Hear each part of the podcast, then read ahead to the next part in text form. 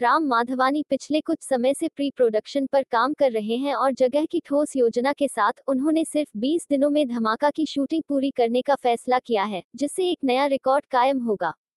उन्होंने मुंबई में 20 दिनों के लिए पूरे होटल को ब्लॉक कर दिया है और फ़िल्म के कलाकारों और चालक दल के लिए एक ही होटल में रुके हुए कमरे में भी नॉन स्टॉप शूटिंग करेंगे, एक स्रोत ने को बताया, यह सब नहीं है, सभी की सुरक्षा सुनिश्चित करने के लिए।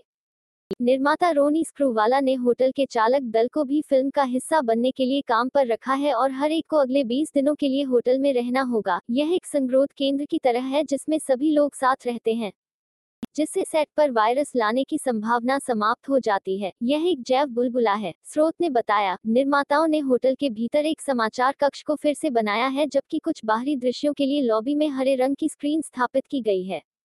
फ़िल्म पहले सप्ताह में जनवरी तक पूरी हो जाएगी और कुछ महीनों के बाद रिलीज़ होगी। कार्तिक ने भी सभी दिशा निर्देशों को पूरा करने पर सहमति व्यक्त की है, ताकि समय पर शूटिंग शुरू हो सके, ताकि यह सुनिश्चित हो सके कि कार्यक्रम बाधित नहीं हुआ है।